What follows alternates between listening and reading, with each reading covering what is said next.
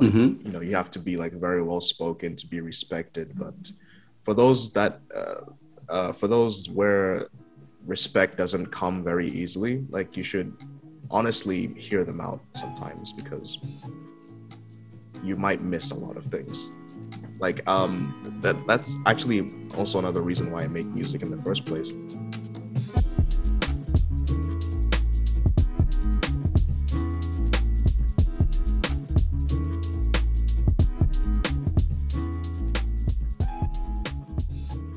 Here from Stereofox, and welcome to another episode of the Fox Tales podcast. As you saw in the title, we have Lack Laxcity in as a guest this time around. The UK based electronic producer has this introverted and somewhat reserved nature to him that tends to arise even during interviews. On this episode of the Fox Tales podcast, however, we experience something different from the producer. I'll dive into that a bit later. But if you're unfamiliar with who he is and the work that he's put out, then it's my absolute pleasure to welcome you to the world of emotionally rich electronic music that's created by this artist. The mixture of future bass, vaportwitch, and future beats that is found throughout his discography has not only led to him brushing shoulders with his idols and playing intercontinental shows, but also a deal with Altivision, undeniably one of the hottest labels around for electronic music. How did he get to this point? Well, Laxcity tells us all about it in this episode, from his humble beginnings in Zambia to his tough transition into the UK where he started making music. Throughout this conversation, we get to hear a Laxcity that seems like he has loosened the shackles of anxiety that he struggled with for a while. And his story as Josh, that's his that's his real name, rises to the conversation in a manner that's deep and at times fun and lighthearted too. In short, this is probably the most personal Laxcity interview you'll hear so far, as we also get into race, relationships, anxiety, and much more. I truly hope you enjoy and walk away with a thing or two that you can use in your life.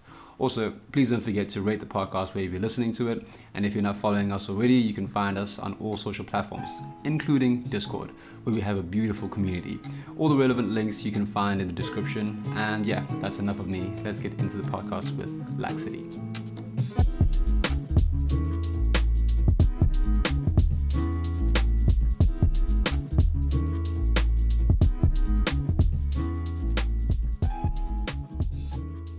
Hey, here's the man. How you feeling, man? I'm good. I just woke up from a nap. So that's lovely. That's lovely. You're all you're all fresh out here. That's good. That's good. Yeah, man. Thank you so much for for for being here. It's a pleasure. Such a pleasure having you here. Um, yeah, the first time I actually came across your stuff was through Stroll. Actually, um, yeah, I'm one of the late the late comers to the party and I heard Straw last year, and I think the timing was perfect too because um, that was the time I was slowly getting into getting into vaportwitch kind of stuff, and Straw was what launched me heavily into that world, especially since 20, um, 28. I think you released 2018 to 2021 shortly after Straw. Uh, and then yeah, like that was that was a project me and my friends were on for a while, especially because my friend group was new to that to that world. So yeah, thank you, man. no problem. Can I just say, to this day, I still don't know what vaportwitch is. I yes? see it everywhere, but like I just don't know like what the general sound of it is. I think it's um I'm assuming it's just people um SoundCloud artists that make future bass beats that down something along that line. Um well, firstly, you're definitely in the category of vaportwitch. some of your tracks, some of your tracks definitely are. Um, and I, I can't, I don't know how exactly to describe it, but like, I think of, have you heard Flume's, um, Hi, my name is Flume? Yes, I have. Yeah, like when I, when I think vaportwitch, I think of vibes like that, but also mixed with uh, kawaii bass. I'm sure you've heard of kawaii bass. I used to listen to a lot of that. yeah, dude, I saw your um, set for uh, Porter Robinson's uh, Fest. Yeah, yeah.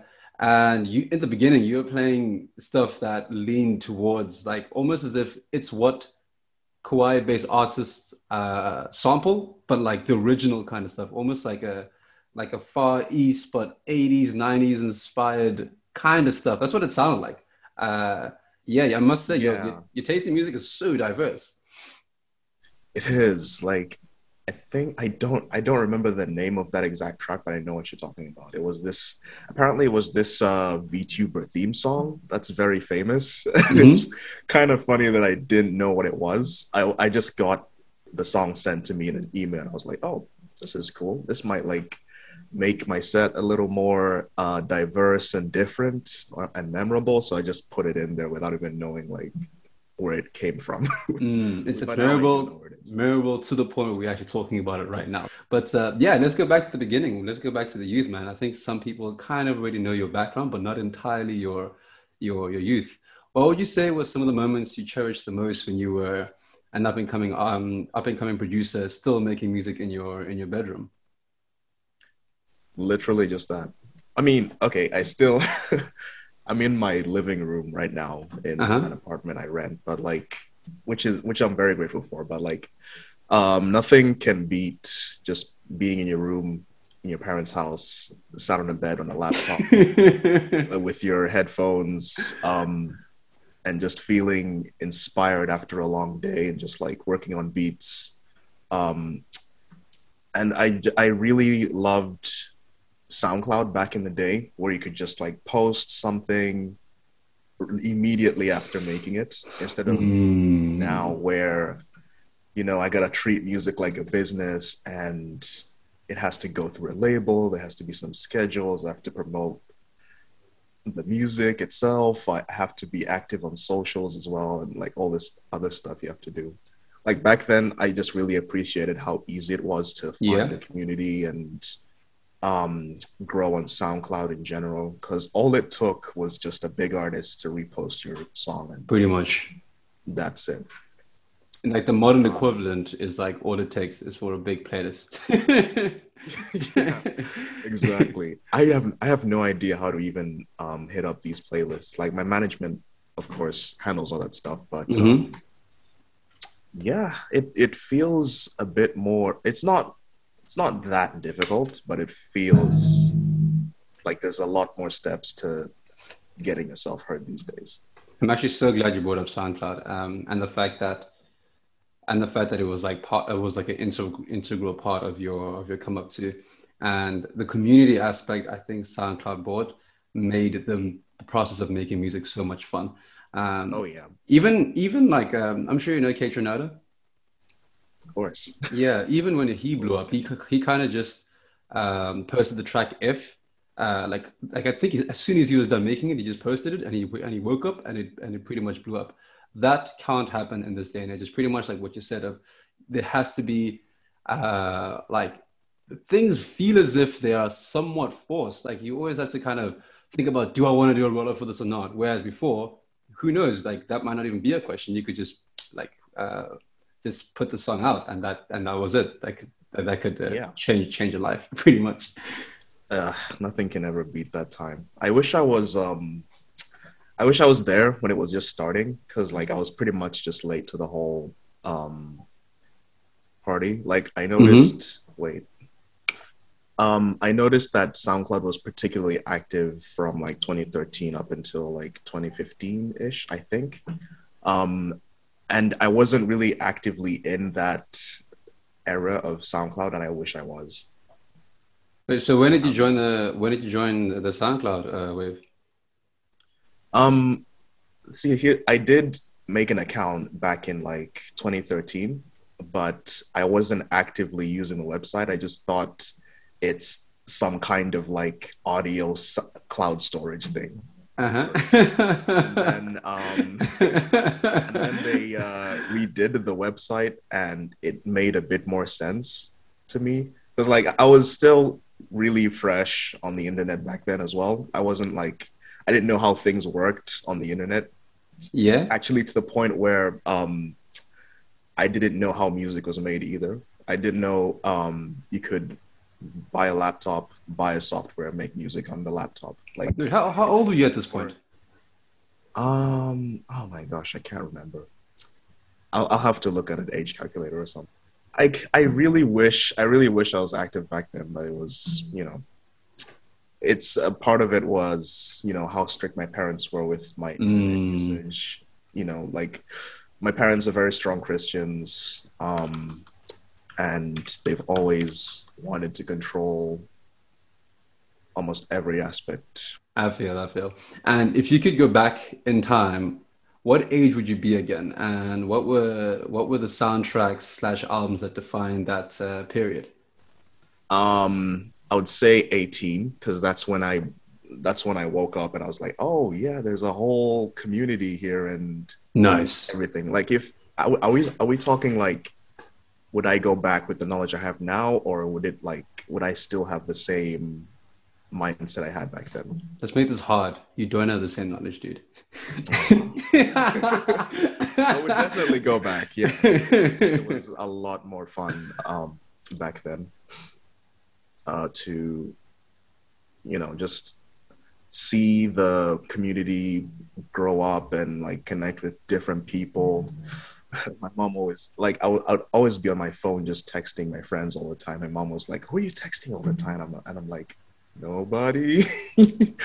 um, but who were you texting yeah. all the time? Us, Adrian, who is now my manager. Uh, a lot of people in the community. Like, have you, you know, Chuck Sutton, right? I don't, unfortunately, no. Oh, you should listen to his stuff. He's. I'll put that. I'll put it down over here.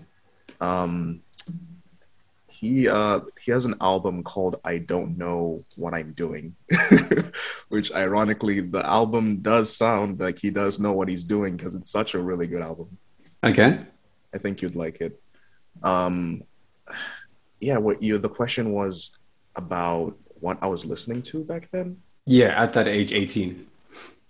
Okay. Uh definitely a lot of dubstep, uh future bass stuff. I I used to look at a lot of um, labels that were very active at the time, like um, Artist Intelligence Agency. Dude, yes, um, yeah, they yeah, were massive yeah, on SoundCloud. Yeah, yeah. Uh, what was this? What was this other one called? Hathion or something. I think it ha- it had a very um, like the logo and feel of the brand was very mythical slash majestic. I think I know the vibe you're talking about. Yeah, yeah, yeah, yeah, yeah. That kind of stuff. Uh, I was listening to a lot of um, SoundCloud artists like Saturn, Kaytranada, um, Sorrow, Skrillex, Diplo, uh, all the EDM giants mm. today, basically. Mm, I feel, and actually, there was a piece that I wrote about. I can't remember what it was like. I think it was particularly about future, future, future beats, and I think um, EDM's rise to popularity, I think, gave birth to, to mainstream to, to mainstream consciousness.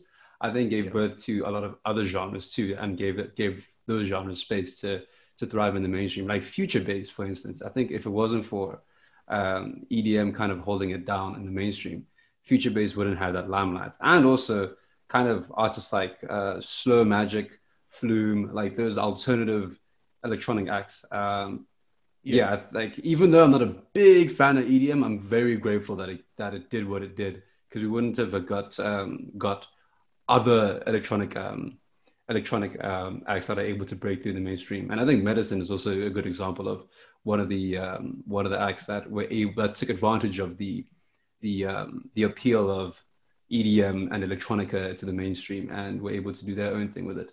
Um, yeah. And for those that actually don't know, Josh is originally from Zambia. And when he was young, he moved to, to the UK. And my question for you is like being from Zambia, how was it like having to adjust to a new way of life and the environment in the UK? I moved to the UK in 2005. And yeah, right off the bat, I did not like the weather. Whoa! like we landed on the plane. Like after I got off the plane, I was like, "Am I in a fridge?" just, just live Zambia with like all the nice hot weather and like you know, and all of a sudden everything's cold, and you're like, and then you kind of just discover like seasonal mood changes and it was nah um and getting used to accents wasn't fun either it got to the point where my school actually thought I might have ADHD or something, or like some kind of attention. Oh, because, yeah. because you couldn't entirely register folks uh, people's accents very. Oh, okay. And I think Especially, being in the being in, in in England, there are a range of different um, uh, accents as well. I could imagine yeah, how tough that was. That was. Oh yeah, I particularly had trouble. Um, picking up the northern accent. I think that also explains like why I don't really have a British accent. Like I just never really I just had a um uncomfortable connection to it because of like how people treated me. Like not not like um in a discriminate discriminatory is that a word? I'm just like, you know, uh, like wait, no, I, I don't want to bad badmouth anything, but um, mm-hmm. you know, of course, there would be because of the color of my skin, there would be people treating me differently, and whether or not it was like to do with uh, racism or prejudice, um, I didn't really let it get to me, but uh, getting getting adjusted to how they do school as well. Like they have a completely different schedule to what I had. Yeah. Like um, I don't know how it how it's A levels that you, that you guys do, right? Or was that high school? Yeah, yeah, yeah. Um, and by structure, I mean like how each day goes. Like you get up, go to school, finish school at like twelve in Zambia, and but whereas here you finish at like four p.m. And you wait, you finish at much... four p.m. and this is like grade five, six, right? Yeah. But then, okay, what time would you start then? I'd start at like nine a.m.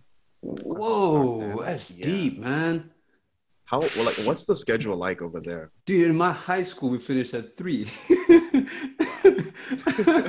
so you're primary okay, yeah. That's that's deep. Yeah. Um I, but yeah, in terms of getting used to the UK and everything, uh, although it wasn't like a smooth transition, um, I'm still grateful that I made it through and d- didn't let it get to me too much. Mm. Um, but um, I, I can I can actually say like I've I've enjoyed uh, my time in the UK because without being here, I wouldn't have known this music community, or I wouldn't be doing this right now because um, I have a cousin back in Zambia. He's one of the best keyboard players in Zambia right now. Mm-hmm. Like he's made it as he plays for a band called the Elect Band, and um, I don't know. I don't know how he managed to get that much success, but um, the last time I went to visit over there, he used to tell me like, "Oh, it's really tough to break out." In the music scene over here like you have to make a specific type of music otherwise people Dude, yeah. really gravitate towards it Mm. And um, I don't think, um, well, if I was still living in Zambia right now, I would have probably um, taken up a hobby in art, and maybe that would have turned into something. Um, but music has always come to me easier than that. So it's really great that we did move here, and I have all these mm. opportunities to do what I love. And your cousin is it, is, is it your cousin, right? Yeah. Yeah, your cousin is completely right. Like I think there are various parts of Africa where if you don't make particular genres, especially the ones that appeal to the masses more, than good luck in terms of um, kind of blowing up. I think the only way you'd be able to do so is if you actually aim abroad rather than trying to appeal to everyone. Because um, in places like Malawi, Zambia, um, your Afrobeat slash dancehall slash um, hip hop, but that kind of depends on the hip hop that you even make. Um, are, are, are the, like even soul music, I guess, are, are, the primary genres. So if you come here with your uh, fucking soul pads, coming through with soul pads with your granular synthesis, good luck, man. Like. oh my god, I have a I have a friend called Wheel. I don't know if you know Mwila. He's such a legend. Um, he's Zambian as well. Okay. And uh, how do I spell that? M W I L A. Um, if you ask anyone, like in a niche part of the SoundCloud community, who Mwila is, they'll tell you like, "Oh, he's he's amazing." Uh, he only has one song up on his account right now, but okay, right now. Day, oh no, he has three now.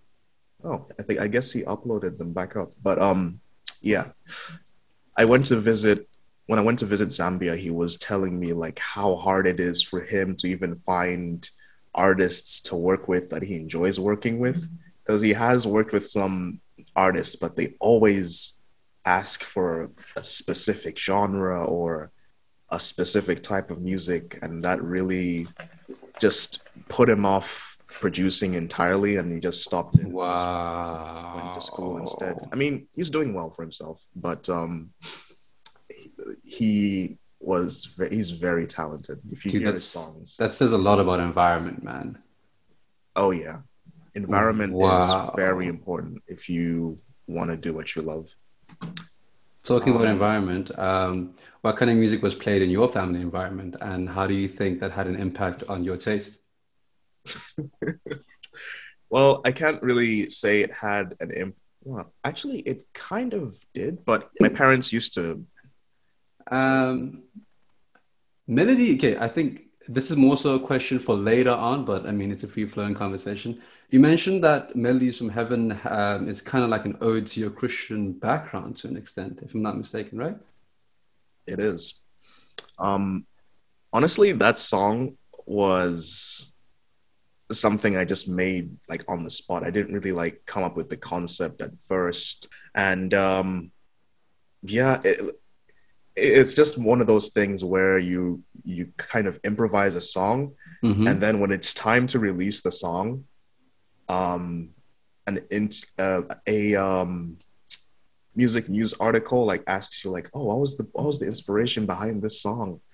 And I'm like, I don't know. so you just kind of make it up, and that's what I went with. So I feel if anyone was really thinking that oh this he's a christian like this is i mean i don't really want to get into um my own beliefs but like in one sentence. These days, I'm kind of agnostic. I used to be, I used to be like very into um, religion and my parents' religion and Christianity and everything. But like these days, um, I'm kind of starting to question it mm-hmm. and just trying to see what other options are there. Because like honestly, I just want to exist as a normal person. I don't want to be held back by a set of rules or a lifestyle or like be told I cannot do certain things because of so and so, or like I don't want it in particular. In particular, I don't want it to um, influence how I put my own image out there. I just want to be able to be myself and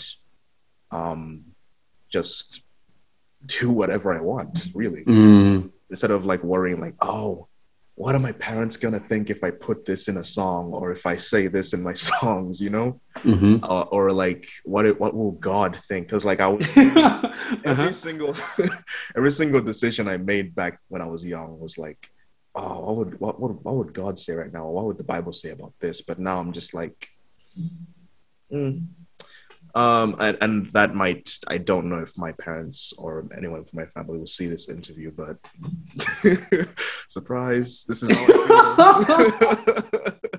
this just in.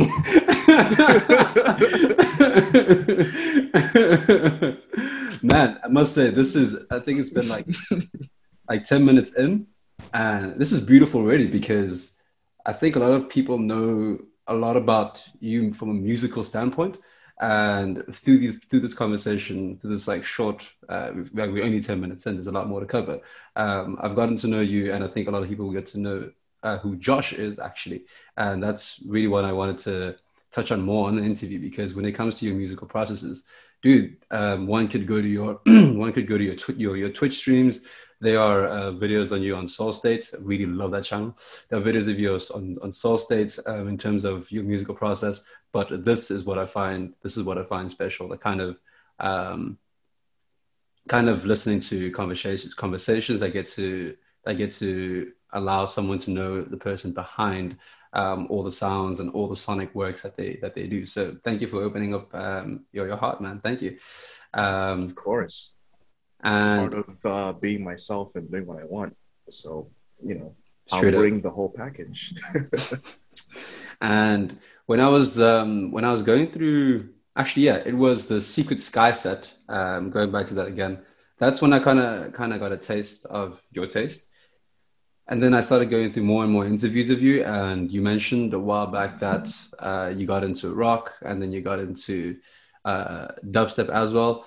And something I was thinking about, um, like growing up black, especially in the mid 2000s, there's plenty of stigma that we're into hip hop, R&B, and genres related to soul.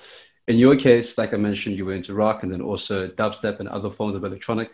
When you were younger, did you have any experience where people would try to box you in or made made uh, made you to feel weird because of the mismatch inverted commas between the color of your skin and your taste? Yeah, especially like I was a big social outcast in school, so that's another thing that, um, I like. I didn't really. It it kind of got to me a little bit, but eventually I stopped caring. I was like, yeah, if people won't don't listen to the kind of thing that I listen to, then you know it's, it's fine. Like you just have what to it prepared yeah.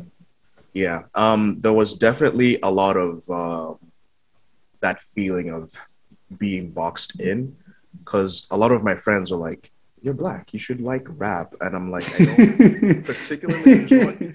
I'll, I'll, I'll enjoy a good beat over some like um, really good rhymes and like try to listen to the lyrics.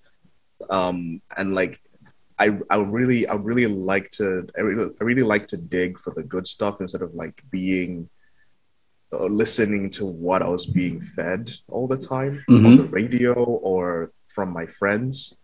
Um, but in terms of being in a box and being black and all this stuff, there was like a lot of pressure to listen to um, grime, which I wasn't really. into. Oh, I'm wow, really? into- Yeah, yeah. Still not into grime or drill these days. I don't understand it, but I have a feeling that in order to truly enjoy that genre of music, you have to be deep in the culture of, um, well, you have to be deep in UK culture to like really appreciate th- those kind of genres. And Really? I just, yeah. Well, you don't have to be. You can still like enjoy it in your own time. But like personally, I have found it hard to like, um, you know, be deep in the UK scene enough to actually appreciate these kind of genres. Um, I sometimes wonder if it's to do with um, my rough entry into getting used to the UK. Oh which yeah. didn't go well. But um, yeah, just never really. I, I did. No matter how hard I try, I can just never um, like what someone else is liking. Unless like, like there's some good stuff that someone's came to show me, and I'm like, oh, this is pretty good. I can I can fuck with this. I like this. But everything else, um, and just how just the feeling of how it's it's like a requirement to listen to this Dude, that, that that is the word requirement is a great summary of of what the stigma is like. It's uh, it's so it it can it can be lonely like it's big and it's things like this in particular that just really make me appreciate when I meet up with my musical friends in real life. Um it's just very refreshing to um hear someone say oh I know what um who medicine is. Oh I know who this is. I know who um Joji is or something like that. You know, Mm, mm. it's so refreshing. That makes the conversation like that's like the start of an interesting conversation. like, as soon as you, as soon as we started this interview and you said, "Oh, Kawaii bass," I was like, "Yes, my guy." so at the time your music began picking up uh, um, at the time your music began picking up steam, that was online. You were still actually in university. What made you go to into into animation, and what was the hardest part about having to balance uni and music? Um, of course, the hardest part of balancing any thing like music or any hobby is you know meeting your uni deadlines and studying sure. up for exams and yeah um, going to your lectures all the time um, also balancing that with a social life like just trying to get out there and meet people in university and trying to get in, get to know a few people just so you're not you know doing things by yourself. Um, but also at the same time i didn't balance that stuff very well. I did music a lot more than um, my, actual, my actual uni work. I do not regret it one bit do not mm. um, but uh, what was the other thing you asked me said something about animation um, the reason i did animation in uni was because i I mentioned earlier that I used to be into art, and if I wasn't doing music, I'd be doing art right now. Um, I used to animate a lot back when I was younger, like when I was like 17, 18. Um, I used to have like, did, did you ever mess around with Pivot by any chance in school or anything like that? Pivot. Pivot. It's like um, it's a program for animating stick figures. They have like these joints that you pose. that sounds funny. the next frame. Yeah, it's it was it was it was a lot of fun. Um, yeah, I used to mess around with that, and then I got into another program called um, Flash, where you literally draw the frames by yourself. Or it was you played Flash games, right? Like back in the day. Flash, as in the red guy, the speed, the speed guy. No. Um, so, did you ever hear of like Miniclip uh, websites like that back in the Yo, day? This is a different world. oh, okay. Um, so back when, back in the internet, when they still used HTML four or three, I don't know. Dude, like, where were you when we were watching Dragon Ball Z, dude? Like, what, what were you doing? drawing the characters actually. like I never really I never really like had access to any episodes of Dragon Ball Z. I need to catch up, man. I'm, I like I'm missing out on a very integral part of anime history right now. I need to start watching that. But yeah, um, go on. Yeah. Um. Also, my brother used to. So I used to practice drawing the characters from Dragon Ball Z, and um, I had an older adopted brother at the time that was really into drawing. Like he's the one that got me into drawing. Like I used to watch him do it, and I was like, oh, I want to do that. Like that's really cool. He was really good at it too. So after that, um, the more I drew, the one, the more I wanted to start drawing my own characters, and I wanted to start kind of animating my own shows. But yeah, literally did animation because I was really into drawing, and I did I didn't really see myself doing anything else. Um, I, I I'll, I'll admit I wasn't really a big academic.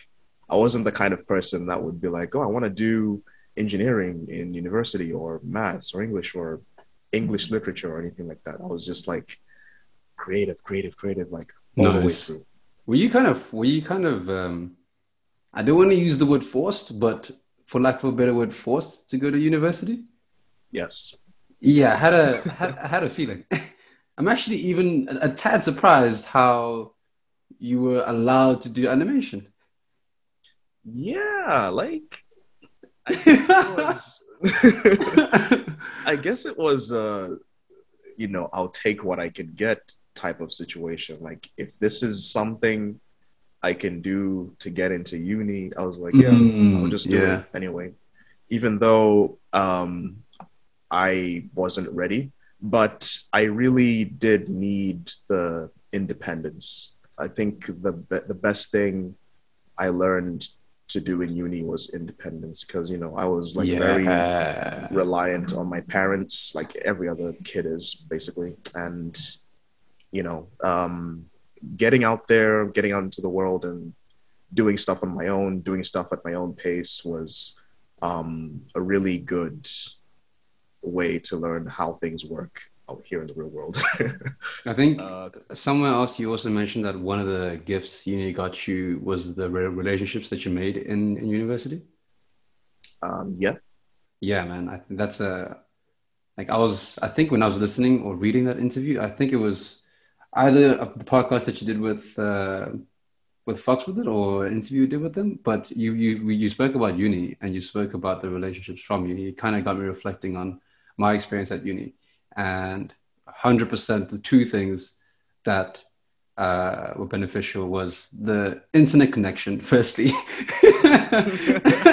yes yes the uh, yeah like the uh, internet connection that i have access to and also yeah the, the the the the friends that i that i that i met especially because they kind of are the gateway into various interests and hobbies as well uh, was that the same for you in terms of your relationships that you made in university um, yes and no, because of course you'll meet all sorts of people, and it's just a matter of trying to fit in their life. Like you don't have to force yourself to fit in anyone's life, really. But um, I think the relationships I made in uni were very, very beneficial in terms of um, just knowing how to handle myself and uh, learning little things here and there. Like I'll expose myself a little bit here.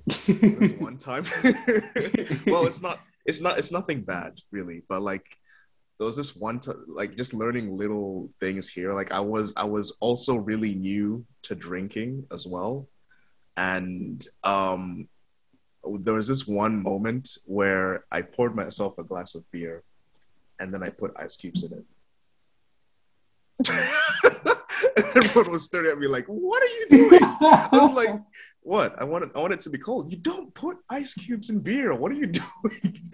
like that's just gonna water it down." I can imagine how little... angry everyone was around you, dude. yeah, they were pissed. they were so pissed. I was only learning, um, but many other things, like of course independence, um, learning to live with um, people you've never lived with, and like you know making sure that you're polite to them and they're polite mm. to you mm. and you're you vibe with them and um, I was very grateful to be with people I actually enjoyed being with um, from my animation class because we were all into the same things. We loved we loved video games. We were into anime. Um, we would gather every night to watch um, a movie or a TV show, so or cool. literally, or literally just look at memes or something. Um, or um, we would have like a night out every Friday and just like hang out, and we wouldn't really get bored of each other. And I really, I really miss um, my friends from uni. Like it was a really, if I could go back, that that's actually another time I would like to go back. if we're going back to the other question. nice. And at which at which moment did you realize that the possibility of going full time into music and making a career out of it was actually becoming a reality? Um, I would. I'd say it actually just snuck up on me. I wasn't really like gunning for like a full time career in music because I really didn't know how to do it. Mm-hmm. I was just like, okay, just release music, just keep doing that, just keep doing that. Um, when I met my manager, Adrian, like about four years ago. How'd you guys meet? Um, literally on SoundCloud, actually.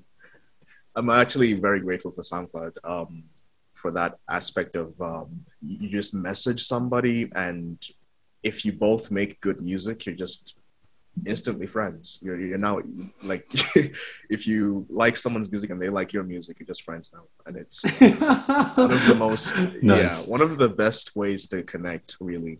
Um, but yeah, my manager literally hit me up when he was running this music blog called Secret Shores did an interview with me, and I noticed at the time he was managing um, another artist called Maxime. Um, he makes like indie pop, really good indie pop. But before that, he was really into his EDM and his dubstep and all that.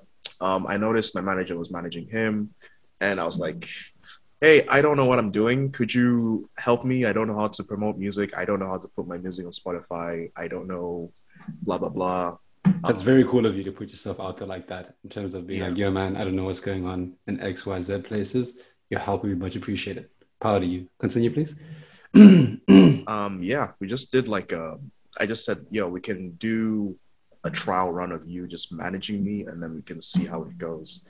And um, we did really well after after that. Like my manager was also learning. He's come such a long way, honestly. Um, he was also learning at the time also had no idea what he was doing, but he really wanted to do something with music. He actually does make music himself, um, which is uh, which is which really has helped him in terms of like uh, relating to each other. Because like when I start talking about production, when we get into a call, I can go on and on and on, and he tolerates me just like babbling on about like nonsense for hours on end um, and it's good that he has the production background. But like, um, wait, was this was not a question about my manager? What was what was the question again? The moment you realized that the possibility of going full time into music was becoming a reality. Oh, okay. So my manager helped me realize this. He was like, "Yo, if you continue at this pace, you're gonna make a pretty decent living off music." And I did not believe him at first, but then you know the the the, the pay the pay and the royalties just started coming in bit by bit. And which so year like was this? From, um, I would say around like 2018 or so. Um, so I just started to notice like, you know, little bits of royalties come in, like, you know, 20 and then became 50 each month and then 100 and so forth. That was the year Catharsis came out, right? Yeah, yeah. Mm. Um, wow, even I didn't know that. just this whole thing with like artists not remembering what songs they made or when they made them, and I find it pretty funny. like, um, geez, I'm supposed to know my own tracks, but yeah, the money started coming in, and you know, my manager speculated like, oh, by this by this year, you're gonna make a decent amount of money. Trust me. I didn't believe him at first, but like when I mentioned it snuck up on me, it really did sneak up on me. It was just slowly creeped in, like, oh, now you can, now you have enough money to move out of your parents' house and be independent. That's beautiful. and uh, yeah, it's really, it's really amazing, honestly. Um, I would not trade it for anything else. And how did your parents um, react when they found out that it was music that helped you move out? Um, they're a bit. They're still on the fence to it. oh wow! Yeah. Well, mostly my dad. My mom's very supportive. Um, she actually is one of the only ones that, that like buys my merch, like sees what I'm doing on social media. Um, whenever when, whenever a, a bunch of time has passed between the last time I saw her, I'm like, oh, I've been doing this, been doing that. It's just like, wow, that's that's amazing. Um, my dad, on the other hand, like he does acknowledge it, and he was, um, he was one of those people that was like, nah, you shouldn't do music. Like, it, I mean, at least if you're if you're gonna do music, at least have a backup plan. Um, and he was like kind of against it because you know there's this whole um, reputation of the music industry being evil or bad or like there's people you need to watch out for. And i i it kind of almost made me feel like everyone's out to get you but really isn't like that. Mm-hmm. i i think my experience of the music and like of course the music industry is bad but um my experience in the music industry in terms of connecting with people joining communities networking um has always been positive. Like as long as you treat people in the industry as people, you're gonna go far. In that sense. Um, and of course, having good music. Um, yeah, I mean that's also that's actually also very questionable. I don't think you have to have good music to go far. yeah, uh, yeah, yeah, yeah. Like which basically what you said. Um, and talking about we spoke about animation uh, early on, and I'm quite curious. Um, what would you say are among the visual inspirations that have impacted your sonic aesthetic? Any movies, um, series, or anything like that, or maybe even um, artistic artistic works? Um, I was really inspired by a lot of cartoons from Cartoon Network back in the day. Oh, Um, yeah. here we go. Classic. Here we go. um, I wish I could I show you my wallpaper. Oh, damn. I have a wallpaper on my phone. And it's a, yeah, here's, here's, here's a good question. It's a plank. Guess where that plank is from? Ed and Eddie. Oh, 10 points. No way. yeah. Plank. Plank was one of my favorite characters. Oh, for real? Yeah. but how, how are cartoons, uh, like, how, how do they play a role? um. Okay. It wasn't particularly cartoons. It was mostly video games. Actually. Oh, yeah. I was very I'm I've always been big on video games.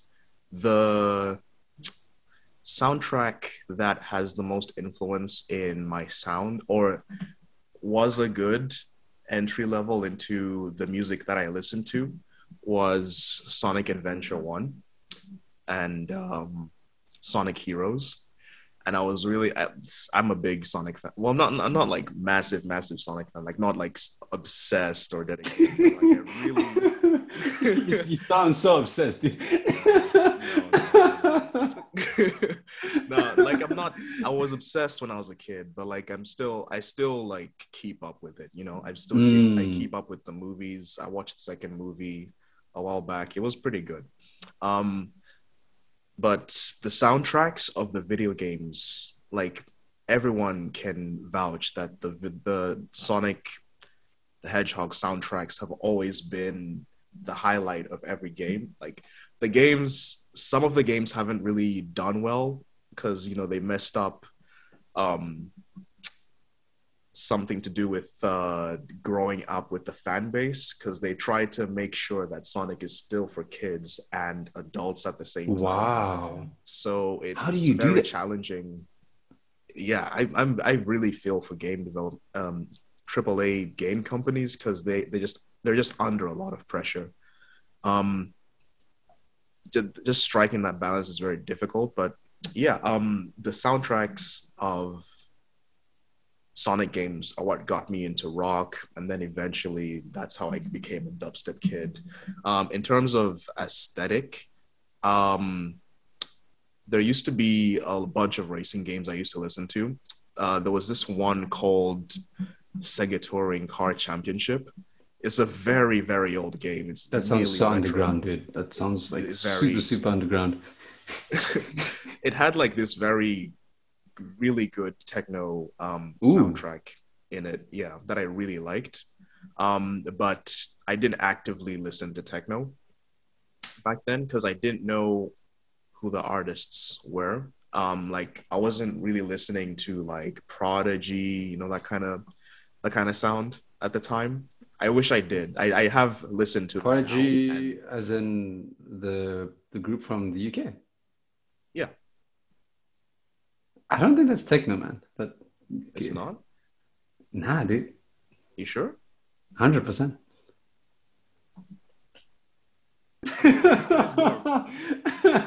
I'd say it's more breakbeat-ish, but Yeah, hundred percent breakbeat. Um, actually, I'm a, I'm a tad I'm a tad surprised because I feel as if in past interviews and um, podcasts, um, there's um I feel as if I'm, like the person I'm talking to now is different from the person I've seen in previous interviews. Um, it, there seems to be a bit more vibrancy.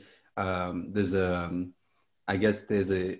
hmm, a reputation of you being uh, quite uh, an introvert that you also uh, portray through your music as well. But this is a different side of of Laxcity. Um, Really? Well, what's been going on lately, man? I guess just maturing in general Mm, and um, just fixing those aspects of my life. Like now that I'm more, I, I never really knew what anxiety was, but now that I'm more aware of it, um, I'm taking small steps to um, getting myself to the point where I'm like I'm more outgoing, more confident, um, just developing the patience to sit through a conversation with someone and like keep it going, you know, or like just trying to be more extroverted, but not to the point where I like drain myself, you know? Mm-hmm. Yeah. Um, and I keep thinking like I can't be introverted for long if I'm going into an industry such as this because it relies heavily on connections. And if I literally get drained from um, having conversations with someone, that won't really help me um, make friends. Like I, I've been guilty of um, avoiding people. Like back when I was like, back back when I was um, really j- just getting to know myself. I've, I've um, God, where am I going with this? That's all good. um, yeah, just relating to people has been a big struggle in my life, and um, these days I'm just trying to actively be putting myself out there. And um i've genuinely i've genuinely also just been discord is a really good resource for chatting to people in the industry um or just talking to friends in general. Because um like i said i wasn't really the most talkative person but um yeah now i'm trying harder these days just just a bit different to like what I was back then. I was a bit more nervous and um, just not knowing what people were thinking all the time. Mm-hmm. I, I still kind of struggle with that, but you know, I'm I'm, I'm improving at it. Yeah, I'm, a bit surprised that you're also saying that you find it tough to relate with people because my conversation with you has been seamlessly relatable. It actually seems as if like like someone I know from from high school or something like that. So this has been a very seamless kind of conversation. Also because I think tastes align very easily, and I think um, there was like certain stuff I was able to pick up on, like uh, I when I when we were talking about when I asked you if you were forced to go to university or not, and how you yeah. I was surprised that you were chose that, that you could choose animation. So I also like with similar mm-hmm. kinds of experiences and yeah, I definitely think that could be just in your head, man. The whole thing about being uh, it being tough to relate to people because I could see yeah. I could I could see you relating to people very very easily. Um, yeah, yeah that, that, could be that could be a story that you're that you're perhaps holding on to. Yeah, like I'm pretty sure that part of just being social in general is a matter of practice because like I always tell myself well, everyone should tell themselves at some point that they have a lot of potential to be better than they were yesterday. So, you know, once you're able to pick yourself up and take the steps towards self improvement, then it's really, you know, it's really just a matter of time until you mm. you're proud of yourself and you like yourself more and you know, that kind of thing. I feel. And what kind of helped you kind of, um, for lack of a better term, blossom? Um, any kind of books or maybe even practices? Um, well, no books, just friends. Um, I had just the squad. I had a lot of yeah, yeah, the squad. I had a lot of help from friends. Um, and yeah, that independent, the gaining independency in uni really helped as well, and just like being able to be here by myself and um, like just do things at my own pace has really helped as well. Um, also, friends in the industry, like I talk to my friend Hans all the time, and we're pretty much, you know, Hans, right? He's a German producer, right? Uh, he's from Norway, actually. Basically, me and Hans are literally the same person, and we try to support each other. Like having someone um, who is very relatable to yourself or to myself has been really helpful in self improvement and like just being able to know that someone out there is going through the same thing you are is like a very comforting thing. Mm, and yeah. you just, i just start to realize like okay the world the world isn't so bad. I can navigate through it if i try. And it's just accepting that you will fall on your face many times before you improve. You like you will learn not to fall on your face if you keep doing that. And that's something i've been trying to put into practice lately. Um but yeah i think there wasn't yeah the biggest thing that's helped really helped me out is friends. Um i should really pick up a book or something as well because uh, i think that would help a lot more than uh it would help a lot when the friends aren't there you know? Mhm. And the way I interpret friends, is I'm hearing the word support system, and also with with the homie like uh, Hans, there's almost like um, the feeling that you're not alone and and whatever you're going through, and that you have someone there to to hit up, be like, "Yo, dude, uh, I'm going through X, Y, and Z." Um, I keep saying X, Y, and Z. I'm just anyway. I'm going through. I'm hey going man through. like I, that's a, like i you know like when people put fillers in the in, in between their sentences like like that's a, that's an acceptable way of communicating i've always thought like my dad was my dad was like very determined to make me stop saying filler words filler words like mm, uh, like. I say like a lot. And you know it, i can see why my dad used to like tell me to stop saying that. But um if ever if anyone wants to communicate in that way they should without being you know too conscious about it. Because like how you should be listening to the quality not like i mean i mean yeah i mean um i know presentation tone is very important when you speak and like Mhm. you know you have to be like very well spoken to be respected. But for those that uh, uh, for those where respect doesn't come very easily like you should honestly hear them out sometimes because you might miss a lot of things. Like um that that's actually also another reason why i make music in the first place. Like i really intended my music to be for those people that were underrated in school or something like i was. And they need like a sense of hope to know that okay they're not i think i think that's pretty much what every artist aims to do with their art. But like you know just telling someone that they're not alone and their music Mhm. helps them through a hard time or something is what i want to do with my music. And also it's it's that and also like just um the progression of my production as well.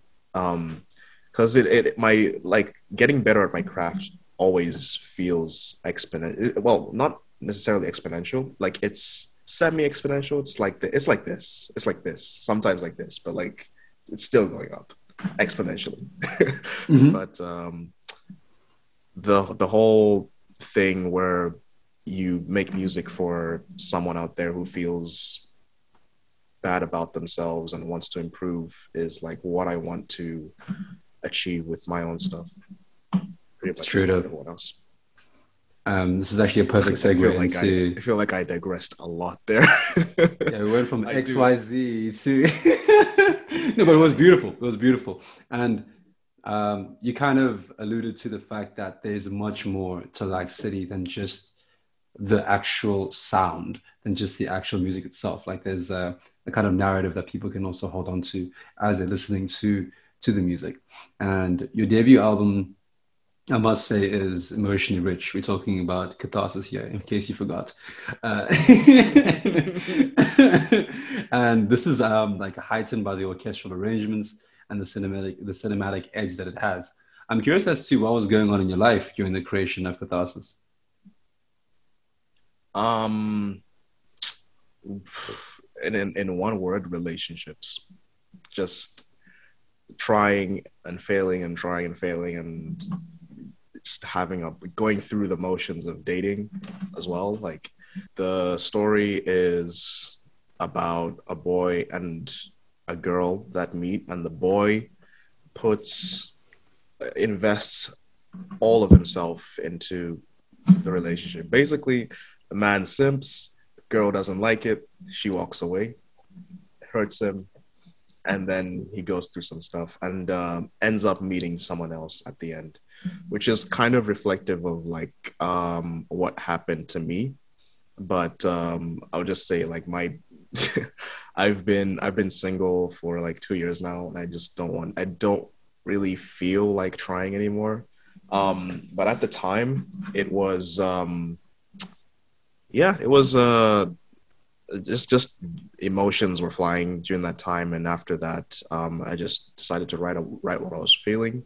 Mm. And I was also I was also playing Kingdom Hearts at the time, and I was really into the because it's such a it's a game with a lot of orchestral uh, music in it and the main theme is just something that i um i always come back to and listen to to this day because it's just so timeless and iconic and that's um that's actually what influenced the orchestral part of catharsis as well um and just the i just had the desire to create orchestra pieces as well. Mm-hmm. Like I was, I'm not like I'm not like big on listening to um, classical music or anything like that, but I really like the sound of the orchestra, and I try yeah. to find the best ways to recreate something as emotionally rich as catharsis was or um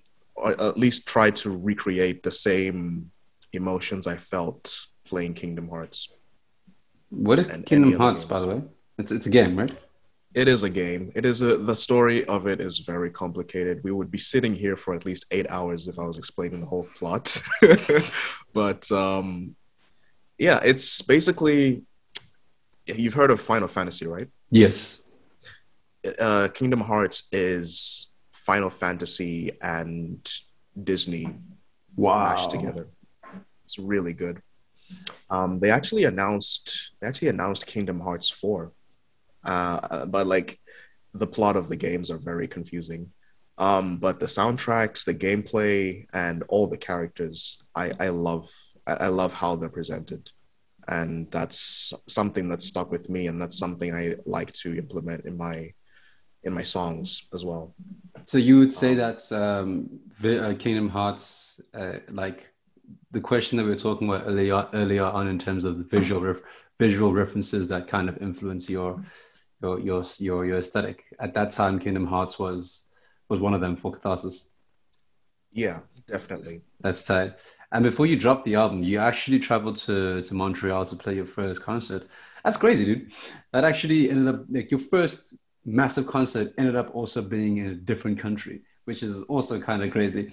Um, oh, what right. was Yeah, yeah. what were some of the insights and lessons you walked away with after being in Montreal? Um, well, the, the biggest one is that I actually want to move there one day. It's really good. Unfortunately, the average house over there apparently is a million dollars. I don't what? know if you've heard that.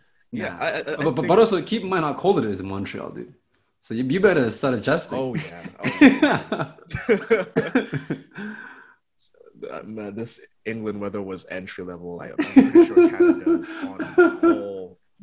Bro, when my manager came to visit me in the in England, he showed up in a hoodie, and I was like in a like two layers of coats, and I was like, "Are you not cold?" It was like, "No." Nah. It was, "No, I'm chilling. It's actually quite cold." I'm chilling. You're warm? warm right now. I'm like, what? No, okay. Um, but yeah, some of the insights that I learned. Hmm, what did I learn? I, well, I learned that Montreal is really good for a scene. Um, the, was there as well. Um, well, we at the same at the same concert. No, no, no, no, no. Um, not not at the concert, but a few days before the concert, we went to Kaytranada's cousin's EP release party. Lou Phelps, and I think so. Yes. Yeah, he's cool. Um, he's cool.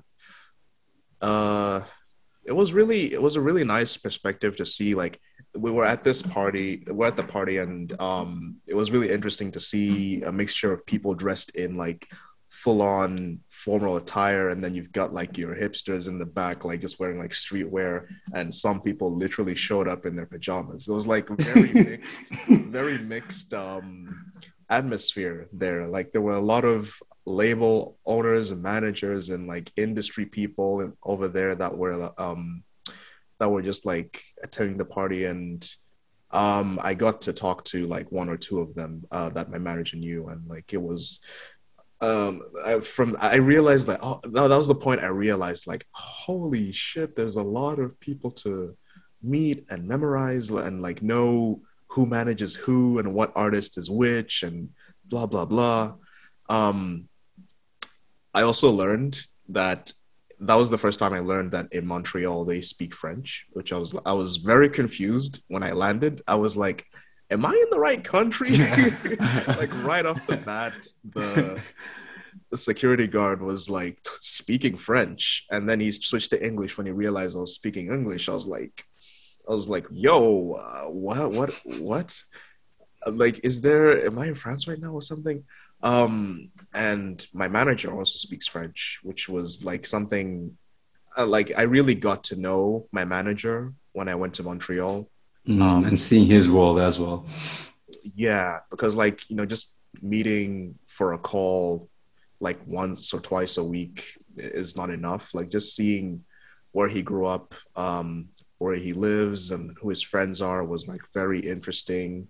Um, we just went to see before the concert. Went to see all the sites. Um, it was really lovely over there. Went to a few museums, um, some really nice gardens, um, some pop up shops as well and uh, a few shows here and there.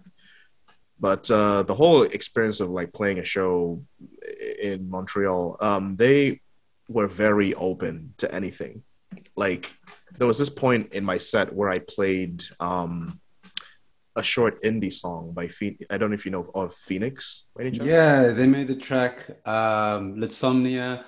Um, they made the track Rome. Yeah, they yes. were among the first um, uh, bands that got me into indie as well. Continue. Yeah. Mm. I had like a I had a DJ set with like a ton of variety, and everyone was just open to every single song. Like I'm pretty sure if I threw a show over here, if I if I threw a show over here and um I didn't I wasn't as known as I am now, people wouldn't like it over here because of the whole, you know, fitting in a box and requirements and blah blah blah. Mm. But um yeah, over there just everything just felt a lot more comfortable. And it felt like all my US friends were just literally within reach. Um you do you know you know Jay Hooch, right? Uh, the whole vaportwitch scene. The name rings a bell, but I don't. Um. Okay. He's just an, he's just another produ- uh, friend of mine who I used to. Um. Well, I still talk to every every so often these days, but like um, and his name is Josh as well. Hence the J. Jo- yeah. In his name, yeah. Um. Yeah, he literally drove. I forget which con which state it was from, but he drove from one state all the way to Montreal, literally just to see me. That's tight. Uh, that's yeah, tight. I was like, what? It was really cool to meet him as well. Like we're both we both use FL, and we did like a little um, short collab, which was really fun.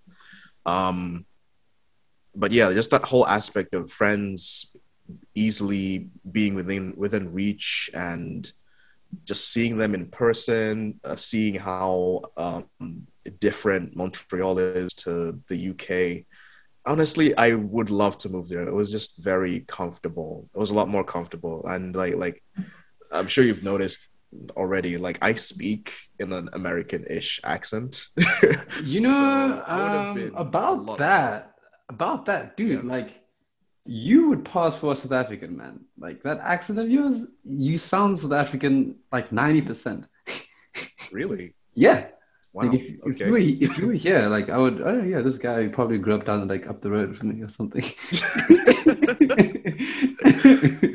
so it's mainly it's mainly because of the um, like you can't really place it very much. Like it's not British, it's not American. There's like a there's a it's not Australian neither, so there's there's just a, a blend between a range of of um, of dialects and, and sounds. So yeah, yeah, that's that's what we have going on uh, here. So you'd pass for for South African too. Damn, that's awesome. and like um, ar- around the time you, um, I think yeah, after you you played at Montreal, and then after uh, the album dropped, it seemed as if things were just going up and up as you signed with Alt Vision uh, the year after. Although in um, in a past interview, you mentioned that you were actually quite anxious signing with them. What was your idea of being a signed artist in the music industry, and what made you anxious to sign with uh, Alt Vision? And to elaborate uh, to, to, the folks that know, to the, to the, folks that don't know Alt Vision, um, they have uh, it's a it's a record label. They have acts such as well Black City, uh, Medasin, um, Young Franco. Um, those are the three that come to mind uh, right now. Uh, Wolfgang Gartner as well, I think. Um, but yeah, I was the main reason I was anxious is because in the end, this whole career is ran ran by like real people and companies and businesses and whatnot. So you know, just not knowing who you're signing with, like the not knowing the people um, behind the label is like a bit nerve wracking because you don't know if you can trust them and like they they did they did really well honestly like to help me with my two EP releases during the time I was signed to them but um, before I actually got on board, I was um, a little bit skeptical. Um, but they did really well with the releases. They helped me with certain things like getting verified on my socials, which is like still I, I honestly I'm not used to it to this day. Like just having the blue tick. Like I still I still feel like I should be one of those people that keeps it low key and stays at like 5k followers but they're still like in the they're still deep in the business side of music and they're still doing things here and there. Um but the fact another thing that just made me con- um, conscious about signing with alt vision was the fact that they are uh, they are a um sub label of um oh my god what was it I think it was Universal. I think they're a sub label of Universal. So like, and my, and my it's it's the whole thing where um, before I actually got into music, like put my all into music, and my dad was telling me like, "Yo, be careful if anyone tries to mess around with you. Like, you know, just be vigilant, just be." alert and read every single contract you get before you actually sign it um, there was that aspect as well where we were going back and forth with the contract, like just trying to figure out, uh, just trying to reach a compromise where we're like, okay, you take this percentage, I'll take this percentage, you know, that type of thing. Mm-hmm. Um, that that was like, okay, if we're fighting for if we're fighting for royalty percentages, then this might not work out the way I want it to. But um, it really did. Um, I also got to meet well not not not necessarily like meet but like i got to know um hunter who's uh who works at alt vision um it would Be- benito and adam the founders of alt vision were very they, they they were they had their own stuff going on so it was really hard to like you know talk to them and like text them because they were really busy but hunter um really chill guy he was actively answering every question I had. Nice. made the whole thing a lot more comfortable. Um, and you know, just having that reassurance from the people that work on a label, like, oh yeah, we've got we've got you covered. Like, we'll handle this, handle that. You just focus on the music, focus on promoting it yourself, and um, you know, everything will fall into place. Um, and once liking... I got in, continue. Sorry. Once once you got in, I can continue. I'll mention afterwards um, yeah, once I got in, it was just like it's a, it's a, it was the same feeling you get when you like jump head jump jump straight into a pool of water. Like it's cold at first, and then you just like you know you get used to it eventually. I feel I feel that's that's tight that's tight, and I like the fact I like uh, some of the new signings as well. Uh, they have this new group called 53 Thieves um, on there. Um, so, so yeah, I think they are really on the um, like the kind of artists they, they sign. Like they really are on a hunch for what's what's new. Uh, somewhat early, somewhat early. Um, and then 53 Thieves. 53 Thieves. Huh. What's up? Okay. You know them? Oh, I was just like, yeah, I the name just sounds very familiar, but I didn't know. You said they're assigned to Alt Vision. Well, a lot of the recent singles have been through um, Alt Vision, so they might have a deal, like maybe a, a six-track or maybe even ten-track deal for the year or something like that. But okay. uh, before them, before Alt Vision, they used to release with Majestic Casual, and now I see that um, they they aligned with Alt Vision, and this is a great segue. Um, they have a Galimatias type sound, and oh, really? And I'm aware that Gal- Galimatias was a producer that fucked your world up, man. Uh, can you For tell? Real? Can you tell us more oh about that? God. I don't. I don't even know how I've not mentioned him yet. Um, I'm pretty sure you know that album with Alina Baraz. Like, man, oh, oh I feel like like the production there is so crisp and it came out at a time where that sound was garden fresh as well like yes we've um, heard of like electronic r&b vibes but that also had like a classical tone to it. It was musical and the sound design was uh, was it was amazing. Uh, yeah like for for the longest of time like that's a that that was the standard for for for a lot of producers oh, yeah. actually for for the longest yeah. of times. And he mixed i heard he mixed that on ipod earphones.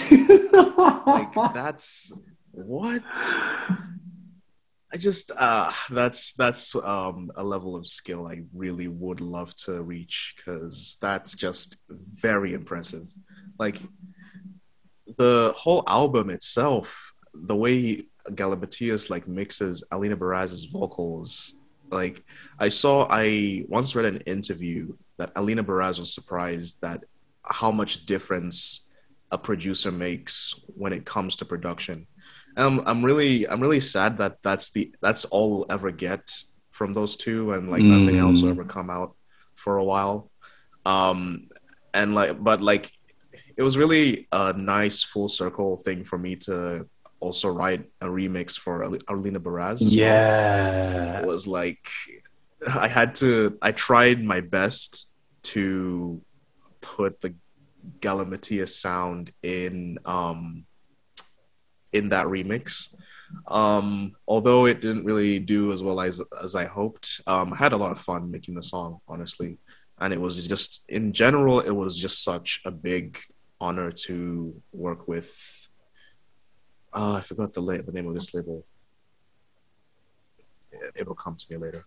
But just just to have that small connection to Alina Baraz was like really mind blowing. And also, I found out a long time ago that Galimatias sometimes uses my drums for my sample pack in his tracks. And I was like, he literally told me himself. He was like, wait, wait, wait so he told you?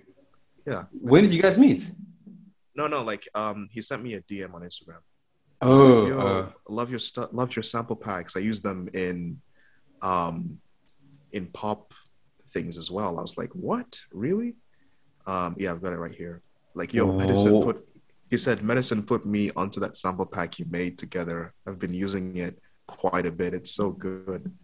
I was like, "Are you fucking kidding me?" that's just such a a lot full of circle full moment. Circle, that, that's yeah, yeah. A lot of full circle moments have happened, uh, but that one is the one that's just really blown my mind the most. No, actually, it's second. Porter Robinson, yeah, Porter Robinson is the first. How was that full circle?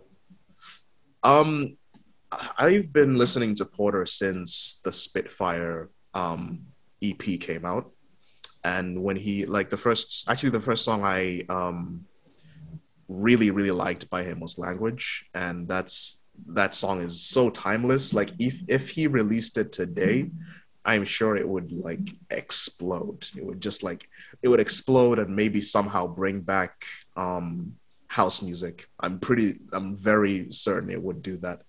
Um but how the how the thing happened with Porter Robinson Porter Robinson was like he was streaming randomly one time and then someone just tweeted at me saying, "Yo, uh, Porter just mentioned that he likes your music on stream," and they sent me, they sent me a mod on Twitch.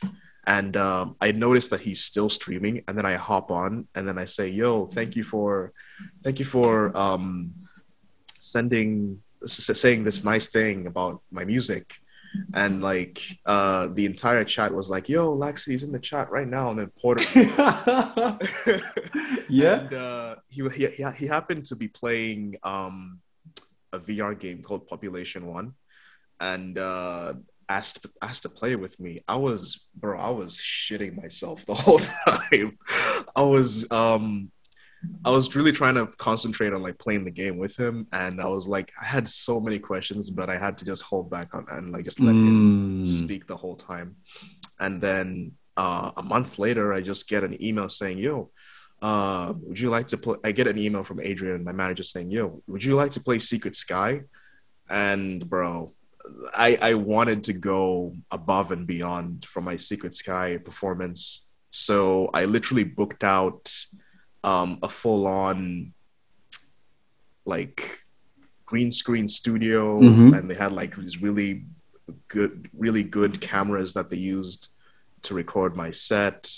Um i wish i had more time because i would have done a lot more to the visuals. Like i did all the visuals myself yeah they were they were very compelling they were very compelling and they worked quite well with the music too um, oh yeah, definitely. Talking about Porter um, and talking about various influences, for you, what does the term "steal like an artist" mean? Um, for from some of your Twitch streams, I've seen it's um, I've seen that you kind of reinterpret ideas and make them into your own, but in a way that sounds very fresh, and I, I think it's great to to watch. But uh, yeah, what does the term for you "steal like an artist" mean? Um, well, in one word, I think I think that just basically the baseline, the whole thing is just like influence. Um, but you can, yeah, the whole steal from an artist thing is like very literal. You can like steal certain parts of like how an artist does things, and you won't exactly recreate them in the same way, but you you make them in your own way, and mm-hmm. You know everyone makes music differently. Like from everyone, from everyone that I've collabed with, um, like when someone sends me a project it, it, you you notice that everything's set up differently they use like different they either use a, a boatload of plugins i've never heard of or stock plugins and um you know the they steal you can notice that they steal some things from uh, certain artists, like whether it's a sample from their sample pack or a technique that they used or um, some kind of musical motif or melody that uh, another artist made like you can tell like oh yeah this is um this is uh something from this person uh, but it it doesn't entirely sound like this other mm. person they've just made it their own thing um that's honestly something that i love to do a lot in my own music um we talked about Galimatias, and um, I released a song called Count Pake way back, like when I was starting out and like slowly getting better at music, and that was heavily influenced by um, what is that one song called? Pretty Thoughts, yeah, Pretty Thoughts by Alina, Alina Baraz and um, Galimatias. It's just that whole like airy, dark sound that I really liked, and I took that and just being able to just look at one thing and be like okay this is how it's made. And then you can like just you it's like taking someone else's play-doh model and like let's say they made a humanoid thing and you add some horns in it and yeah actually that's a great way to describe it. Yeah that's um that's how i visualize like stealing from artists. I mean I would, stealing sounds like you're literally ripping them off but like that doesn't that's not exactly what happens. Although you know you can take sampling for example like that's like stealing um, from an artist 100% yeah. Um especially producers that would take like a really old vinyl um speed it up or slow it down, add Mm. drums on top, and do nothing else, and it becomes a hit song today. That's still some form of taking something and making Reinterpreting it. Yeah, yeah. But I must say, you're uh, you're very much holding it down for FL Studio users. I must say thank you to you because FL Studio users get so much crap, and uh, I think your music is one of the people's music I show them like, look, look, look, listen, listen, listen. This was made in FL Studio, and who else? would Taku as well. Um, from what I from what I heard, he used FL Studio too. And why do you think people give FL Studio so much crap?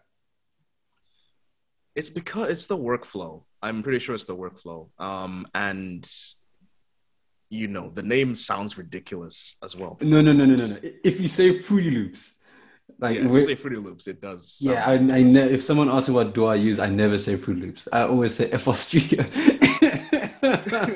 Because yeah, you're hundred percent you're hundred percent right about that. But yeah, you're saying um and okay the workflow and just the the they there's this like whole thing where they say FL users are so culty about their dog like it's a, it's literally almost like a cult uh, like I'm I'd like to say I am not part it's of It's called that FL. Gang, by the way. FL gang yeah I, I got my tattoo right here, dude. oh my god I have my scar for my blood or something. Uh, what, whatever. No. Um. Yeah, it's uh.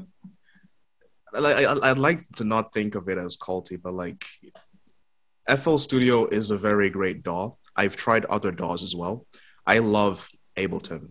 Ableton is very nice and straightforward, and the stock plugins in there are very powerful. Um, it's just it, it, it would just be. I think people hate on FL so much. I, I said the workflow because like you know they're used to something else and then they try to hop on FL and they're like what what what is what is happening here what is why why are all the why is the playlist why are you able to put anything on any track in any playlist like why is why is there no like concise um lane management and why do I have to plug in every single synth that I load into a mixer that kind of thing like it's it's it's not really You don't really have to. Um, Yeah, yeah. You don't have. You could literally make this the whole song without even using the mixer as well. Yeah. I've, but you know, I'm not. I'm not like one person that would be like, yeah, FL is, the DAW that everyone should use. It's superior. Blah blah blah. Like, no, it's just. It's just. Um, I am a cook and I have ingredients and I'm just making food. Mm. That's all And- it is. And what's an area in your craft where you're feeling unsure about and you're really looking to improve on currently? Compressors. Ooh, That's compressors. Ooh, that, what that, one is answer. Yo. Uh huh. Go on. because like I still don't know how they work to this day, but I know how to utilize them enough to make my mixes sound good. I'm just very confused about the whole ratio thing. Like that's the thing that's throwing me the most. Like you you you you see like a deadmau5 stream or something, and he'll be like, "Yeah, I just use um four one compression four one ratio on my compressor, and uh, it fits this dance track really well." But I have no idea what that means. Um because like most compressors i've used have so there's like the threshold and then there's a knee and then there's a ratio. And it seems like the ratio and the knee do the exact same thing. But there is also ways to make it so that you adjust them and it makes a signal either really fat or really quiet and i still don't know how to do that like i've only and like there's all sorts of compression um, methods to use. There's like parallel compression, there is serial Mm. compression, and like little little um, words like that can throw someone off. They still throw me off to this day. That's um, that's a bit of a surprise, but yeah, I'm glad you I'm glad you brought that up because it is it feels like it's it's it, it's it's its own world to an extent, and it's tough to get. And my last question for you is, um, Uh, well, actually, two more. I see that you're working on a new album um, with, uh, like I mentioned at the beginning, with Melodies from Heaven being the lead single. Which direction are you looking to take uh, your craft with the with the new album? Um, it changes the more and more I work on it, but right now I've I've been trying to create catharsis too or um like trying to make something timeless mm. um but in terms of in terms of genres um i'm not entirely sure of course there will be the same orchestral content from catharsis that i had on the new album but um i also like i've it's been my um plan for this album has been changing a lot recently. Uh, since my sound has been changing to more like um, EDM or there, there, there's these weird genres coming out on SoundCloud right now. Like I don't know if you've heard of Dariacore. What the hell is that? You ever listen to? You ever listen to um, Speed House? Like okay, speed like either Speed House or Nightcore, anything like that.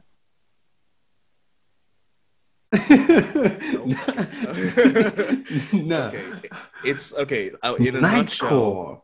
yeah, what is it? Nightcore What is Nightcore? is this really old dumb thing. That sounds like another word for techno. No, no, no. It's yeah, yeah, yeah, in a way, but like It just, just sounds like it. Uh-huh. it's literally just taking songs and speed, speeding them up to like sorry speeding them up to like 180 bpm and just posting them. But uh it's the same with dariacore. Daria core is basically some really it's it's like really fast very clipped um very harsh super saw future bass at like 190 bpm and it's like yeah it's actually it's an interesting sound but i'm not i'm pretty sure if you heard it live your ears would bleed Actually, Like- tell tell me it. Wait, how do I spell this? This is amazing. I want to hear this. Dariacore. Like that. It's um an artist that you can listen to.